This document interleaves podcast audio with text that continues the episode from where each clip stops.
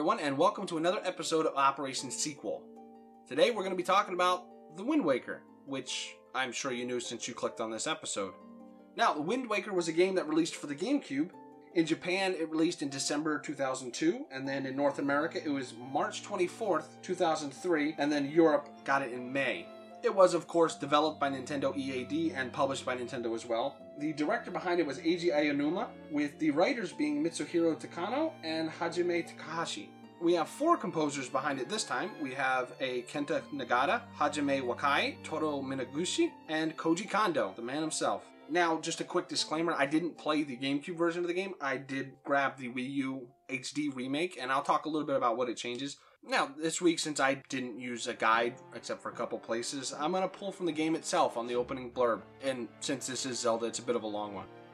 Long ago, there existed a kingdom where a golden power lay hidden. It was a prosperous land blessed with green forests, tall mountains, and peace. But one day, a man of great evil found the golden power and took it for himself.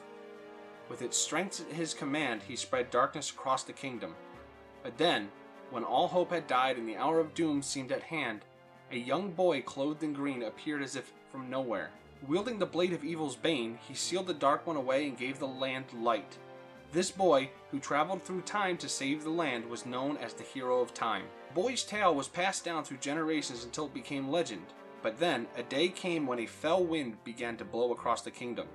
The great evil that all thought had been forever sealed away by the hero once again crept forth from the depths of the earth eager to resume its dark designs. The people believed that the hero of time would again come to save them, but the hero did not appear. Faced by an onslaught of evil, the people could do nothing but appeal to the gods.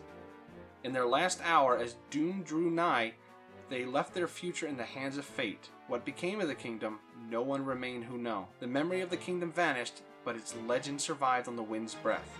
On a certain island, it became customary to garb boys in green when they came of age.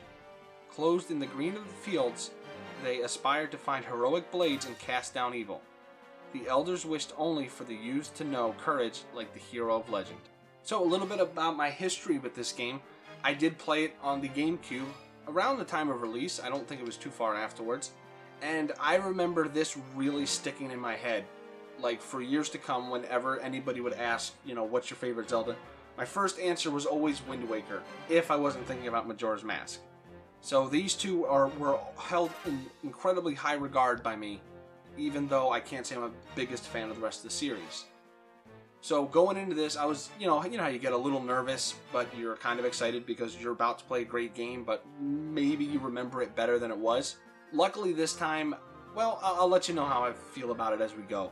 Back at the time of release, I remember there being a bit of a backlash when they started to announce this and show screenshots how everybody was upset that this wasn't a realistic looking Link. I think that at the time they were nuts, and now I'm glad Nintendo didn't listen because HD or no, because I did play a little bit of the GameCube one, it still really holds up well.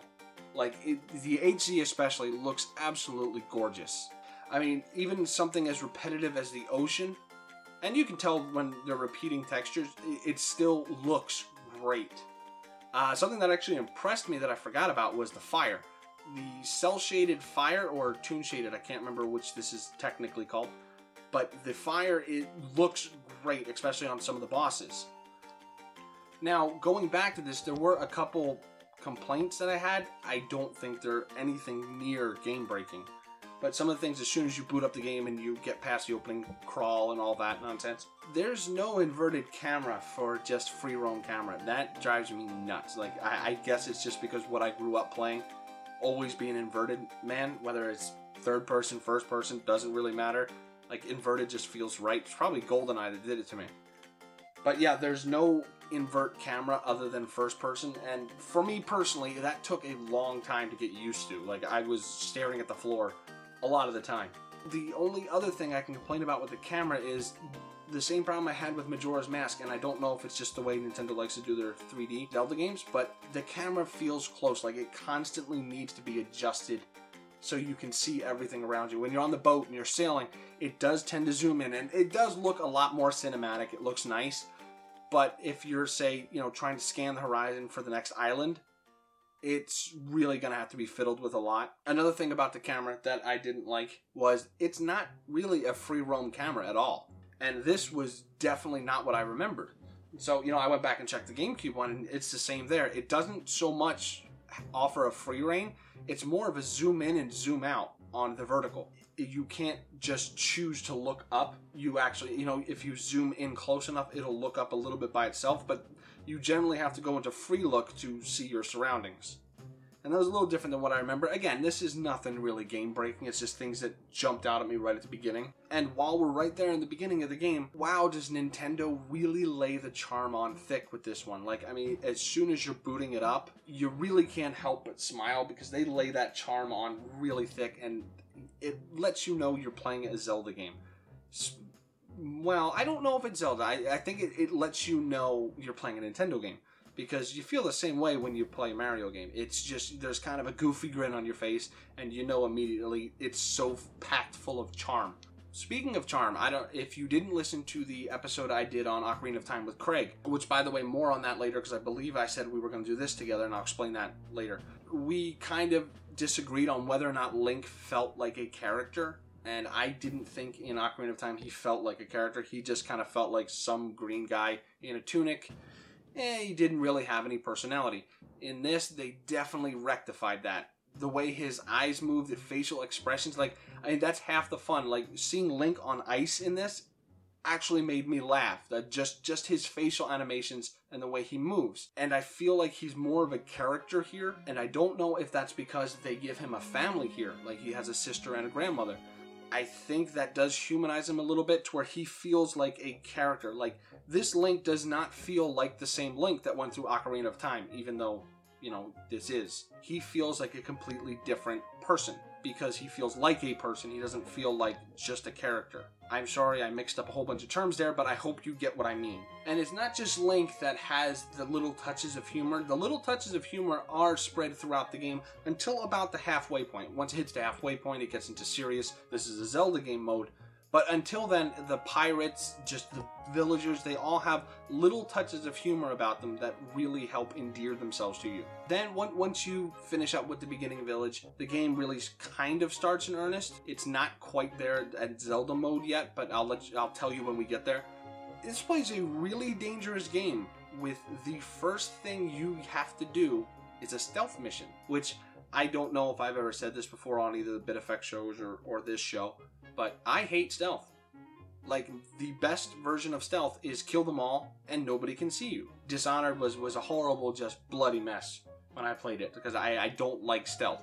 Now I'll give Nintendo some credit. This is a very painless stealth. If you've played Ocarina of Time on the N64, I can't say about the remaster on that. Remember Gerudo Valley, where if you get seen, you get taken to a prison. It does that here, but not only can you to pull a solid snake and hide in things like the cardboard box. It seems like the vision detection of the enemies are a lot more narrow than you would think they are. Like they don't it doesn't pull like a full 45 or 180 degrees in front of them. It's very narrow and you can actually sneak right by enemies. So it, even if you do get caught, the the dungeon cell isn't in too remote a location and you can get back to where you were fairly easy even though it's playing a really dangerous game by starting with a stealth mission, it's fairly painless, and I actually had no frustrations at all playing it. Now, with most things that are stealth based, it, it's generally a slower paced game, and it's really not until you get the Fire Dragon Roost that the game actually starts to pick up. It's very slow going at first, a lot of story, a lot of setup, and you're not actually playing all that much, and what you are playing isn't what you picture as Zelda. So by the time I hit Fire Dragon Roost, I was really itching to fight because I remember I really liked the combat system in this. And on a side note, the, the combat system is a little bit different than Ocarina. It's almost the same as the two N64 games, just think smoother, more sped up. They also add things like the counterattacks, which are incredibly important to it, especially against fighting Ganon, otherwise you won't win. But things like that, and just the little touches, like every time you hit something, the notes on a scale go up the more you hit them. It's little touches like that that make combat feel a lot more satisfying, and I really wish it was like that in both Majora and Ocarina because this is by far my favorite Zelda game combat. Like there were times where I actually wanted to get into a fight, and the cavern where there's the 50 floors that you go down to get the hero's charm, that I did for fun twice, just because I really enjoy the combat in this. Speaking of the story and how it, it wants to definitely set it up before it kicks you in the butt and says, go adventure, this feels not the same way as either Majora or Ocarina. This is not as cohesive as Majora was. So I guess if I if I had to put it a certain way, The Wind Waker would be like a story-driven TV show where there are little episodes on each island. And yeah, you may have one episode that links into the other, but for the most part, a lot of these side stories are very self-contained things. Let's say Wind Waker would be a story-driven TV show whereas Majora would be a movie because Majora that that constant thread was there. However, in this, it works much much better than it did in Ocarina.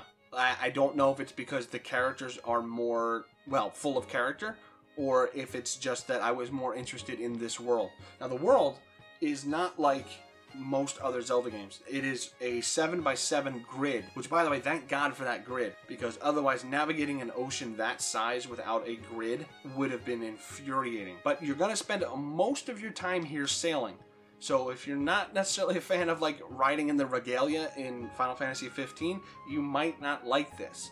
Now, I think Nintendo noted that, especially once they were starting to do the remake, because one of the things they added was something called a fast sail, and in the base game, you have to take the Wind Waker and move whichever way the wind is blowing so that the wind can catch your sail and you can sail.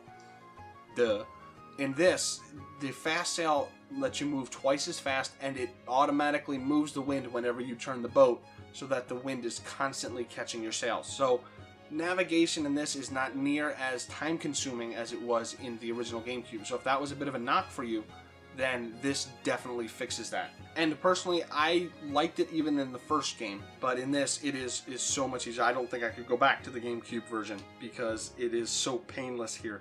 And the exploration is kind of fun. There, there are some things that are frustrating, like if you want to chart out each island, you have to find a fish and you have to feed it bait and then the fish will fill in your map. Now, that's not very painful to do at all. The only problem is every time you find a fish, and uh, remember, you're trying to fill in a 7x7 grid, so you got a lot of places you got to stop. You have to deal with this cutscene almost. It's it's only like 30 40 seconds. But if you're like me, and as soon as you get the ability to sail the ocean proper without having it shunt you in a certain direction, you go fill in the map and then you're seeing this sucker a ridiculous amount of t- times and you're just trying to mash the B button to get it to go faster. It was a minor annoyance. Now there are a there's only really one problem I had with a dungeon or the dungeon boss specifically in the forest. Well, in I I guess it doesn't matter if I spoil it. You know what you're here for. In the Deku Tree, there's a boss that is a lot like the amoeba from Ocarina. You know, hangs from the ceiling and you got to cut it with the boomerang and once it falls there's a little center. You got to run up into it and hit it. And after a little while it'll close like think venus flytrap right? And then pop back up to the ceiling. Now my only problem with this was you have to use the boomerang to knock the tendrils off the ceiling. And once you do if i kept the boomerang equipped the camera because i had it locked on the boss went absolutely haywire. And I don't know why, but every time I did it, it just, you couldn't tell where you were. It would get clipped into the boss itself. I mean, it's a fairly easy fix, but it is something that I noted and it, it did make it a little bit more frustrating, but not really, and I'll explain that later. I'm explaining a lot of things later. I should really get around to doing them now. So you help the Deku Tree and do all that stuff, and then you come across something that really drove it home to me, and that's the little festival that the I believe they're supposed to be Kodamas. You know those little white things from Princess Mononoke, or if you've played Nioh, the little shrine spirits. These they're uh, nature spirits. In this, they look like little leaves, and they play their instrument, and it, it's kind of it's just charming.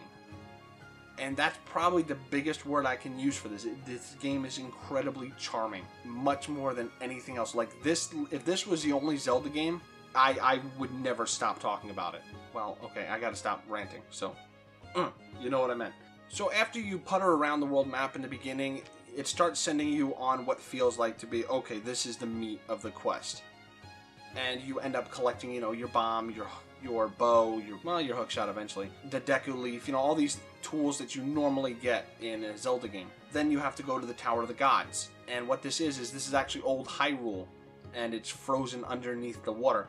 And that moment is something that stuck with me ever since the beginning of playing this game and it still is quite an awe-inspiring moment.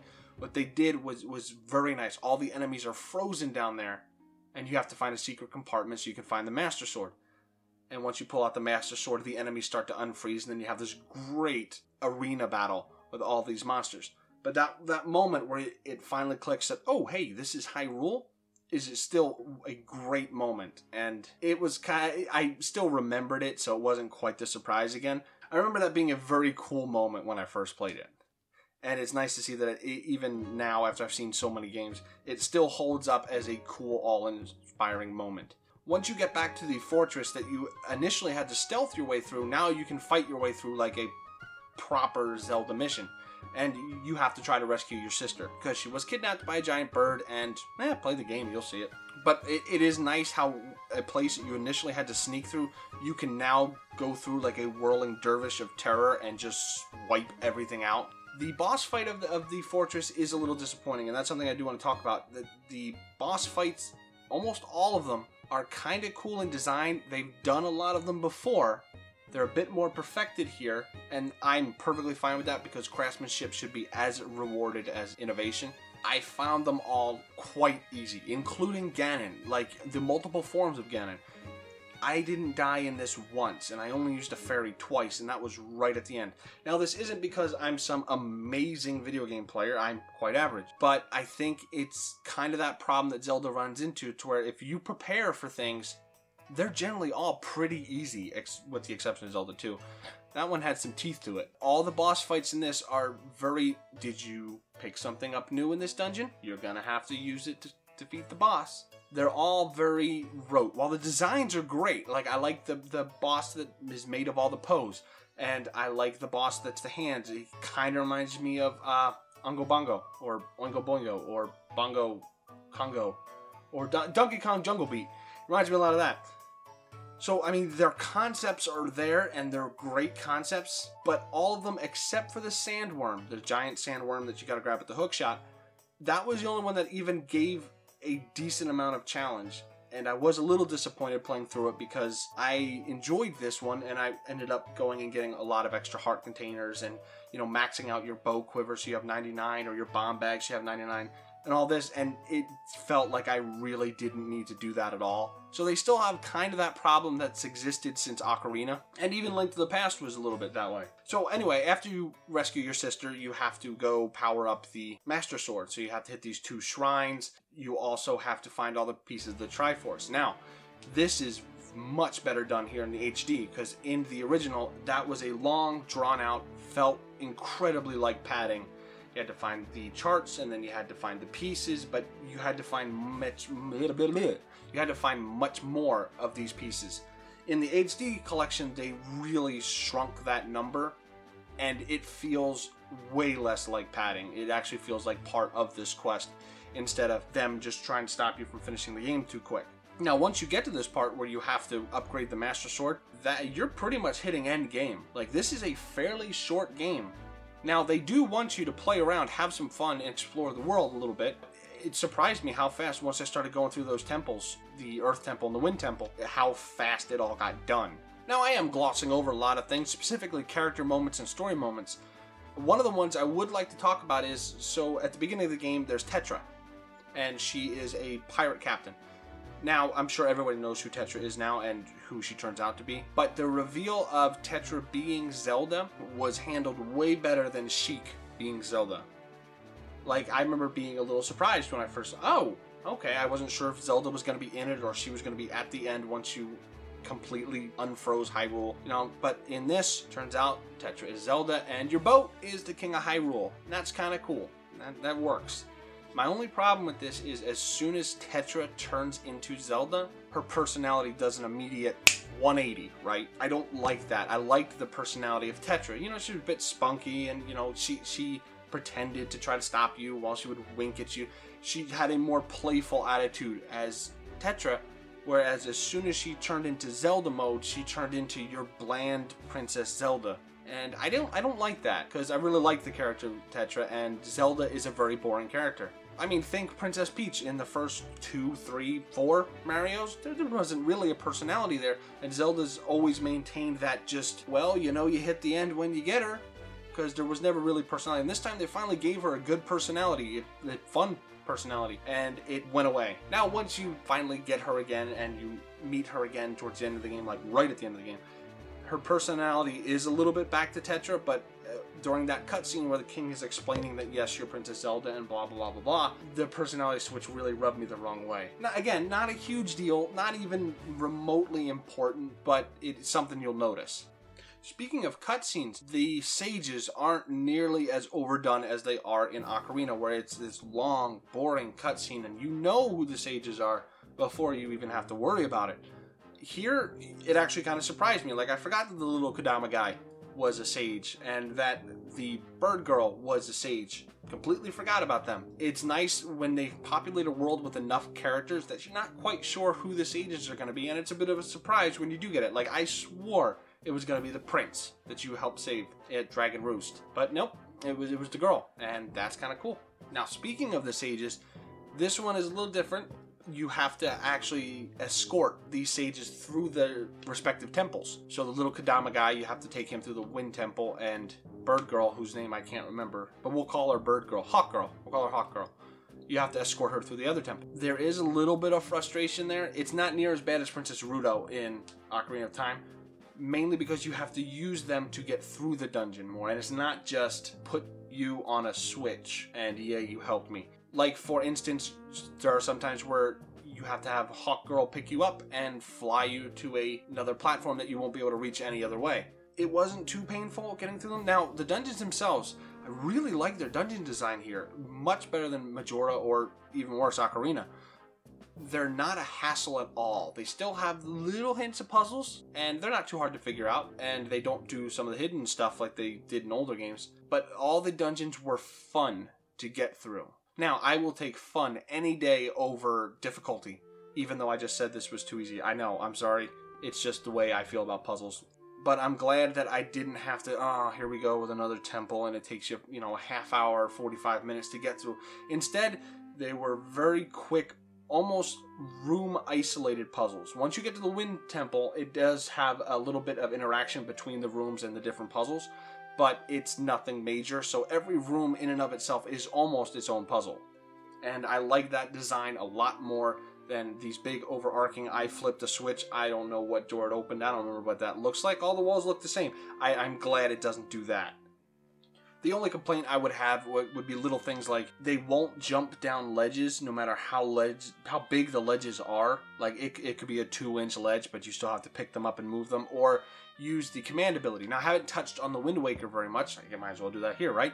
So unlike the Ocarina, you only learn, I believe it's eight different songs, compositions, I guess, and a lot of them are utility. Like you have your Ballad of the Wind, and that just no Ballad of Gales. I'm sorry, that's almost a fast travel.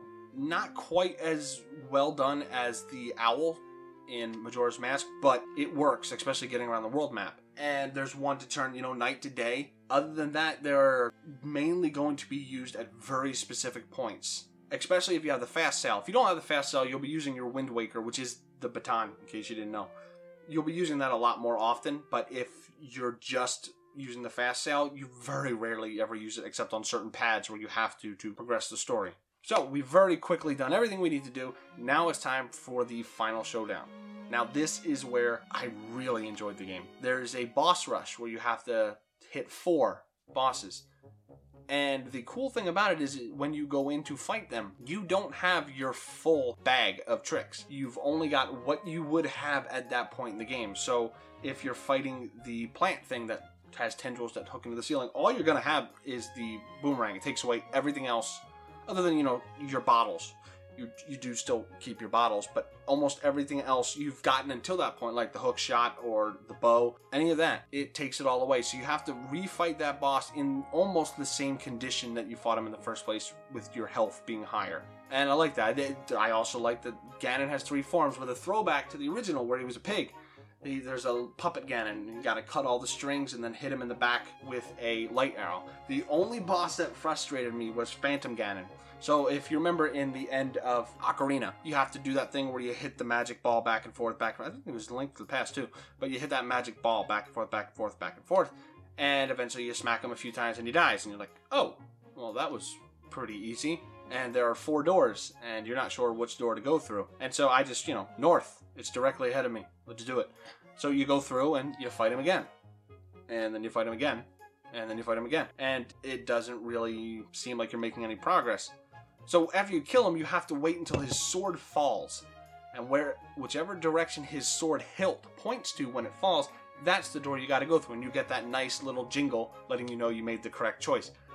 That is a very cool but very frustrating boss design if you're playing without sound, which I was. Uh, eventually ended up turning up the sound because you know I was watching a movie while I was playing, and yeah, it was a little frustrating. I mean, I can't ding them on it; it's not bad design or anything. It was just my particular circumstance. Also, speaking of losing time, I did it again. I just take for granted that games made in the last 10 years or so, eh, you're gonna have autosave. Not a problem. This does not. You have to save manually, so make sure you save it manually because I was sitting there playing. It's probably been about three, four hours and just plugging away at it, and I got a message from the guys hey, you wanna play some Puyo Puyo Tetris? Now, not being an insane man, you say yes. And so you're like, eh, probably autosave like five minutes ago, shut it off. It- Ah, I lost everything. So I had to go through all that again. That was that was a pain in the butt. Who are you gonna blame? It was my own stupid fault, right? So yes, it does not autosave. Make sure you manually save. So you've beat Shadow Ganon, you've beat Puppet Ganon, who has three forms, with the spider being my favorite. That was fun because you had to move very quickly and shoot your light arrows precisely. So you get to the top, there's a great ending scene where it's raining and Ganon's at the top, Zelda's knocked out, and all that it is wonderful. You go to rush him, he beats the crap out of you, and just flings you off to the side, takes your Triforce, takes Zelda's Triforce, forms them together. He's about to touch it to get the power, and then Red, who is the king of Hyrule, pulls an oolong just just right before he's about to touch it, runs over and touches it. Story beat, blah blah blah blah. You now have to fight Ganon for real. Now this fight is great. This fight, Ganon never felt as much of a threat as he does here. No matter what you do, you can't attack him. Now Zelda's off to the side trying to shoot him with light arrows. If you shoot him with a light arrow, it'll stun him for a little bit, but you have to be careful because it will do the same to you as well. Now the only way to win this really is to use counters, and you can't counter everything he does. So this almost felt Soul's boss, right? Like, and he hits pretty hard. Like I, I ended up going through two fairies until I finally grasped. Oh, this is how I do it. He's not quite on the level of Majora's Mask, not yet, but they really made Ganon quite menacing in this, and I like that. Another thing I really like, and I will say that I this is a character trait that's coming out of him, always gives Link a fighting chance. It doesn't matter the situation. He's always, I won't kill you. Come back when you're stronger, and we'll have a good fight. I, I like that. That almost endears you to Ganon. He, he not playing fair necessarily, but he won't stomp you before you have a chance. So that last fight is probably the only time anything in Zelda has ever felt like a sword fight. He's got his double swords. You've got your sword and shield. It works very well. This is my favorite end boss. I think even topping Majora in terms of the fight itself. I think this is better than that. So you beat the game. You get you watch a nice ending cutscene, and I will say I do like how it's a very bittersweet ending too. Like that's something you don't I didn't really remember how bittersweet the ending is, and I won't, spoil it because you can play it. It's not very long. So I guess uh, we'll start wrapping it up. I, I'm sorry if this is a little different. I had a lot of things I wanted to talk about, and unlike Final Fantasy, I can't really take the time to explain the different systems because from game to game they don't really change. But what I would like to do is this is the cat meowing. So excuse me a moment. Okay, there we go. Where was I? Oh, one thing I would like to do is this is what I feel is the start of the modern Zelda. Like once we've hit GameCube, while well, Nintendo's finally using discs, which is a big plus. This doesn't feel of the same breed as everything else before it. This was a bit of a switch. Now I don't know if this is going to be the one that stands out, or if Twilight Princess, Skyward Sword, and Breath of the Wild are all going to feel like this afterwards. But since we were at this juncture where they it feels different now. So what I think so far of the Zelda series, what I think so far is very ambivalent. Like a lot of the games, except for Majora and Wind Waker, I could take or leave. I don't see me going back and playing any of them. Maybe I'll play the remaster, but it's not anything I'll look forward to replaying.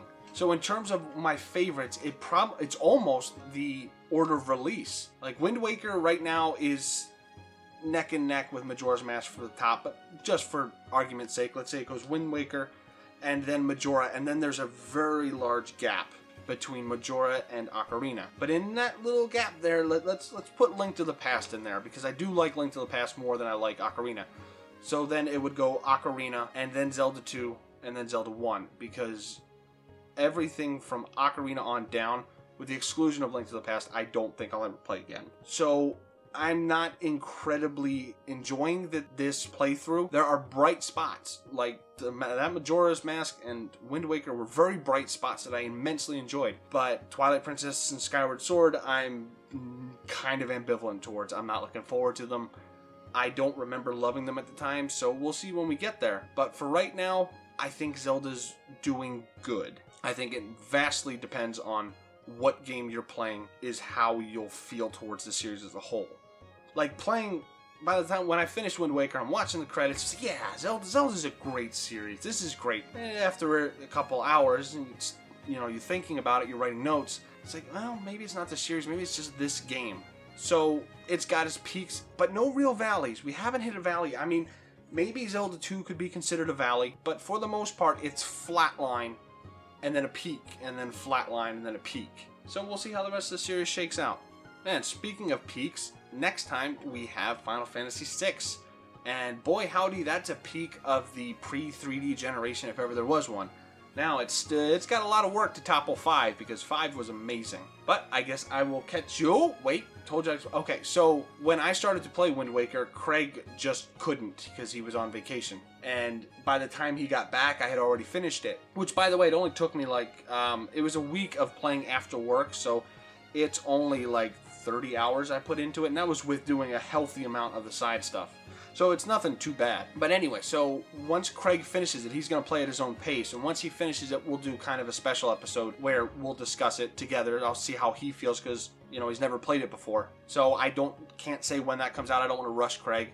So whenever he's done, we'll get together, do an episode about it. But anyway, all right, so hit us up on Facebook, Twitter, Gmail, wherever. Let me know what you think about Wind Waker. I mean, do you think this is the the bright spot of the series, or do you prefer Ocarina? You know, let me know. Until then, thank you very much for listening, and we'll catch you next time.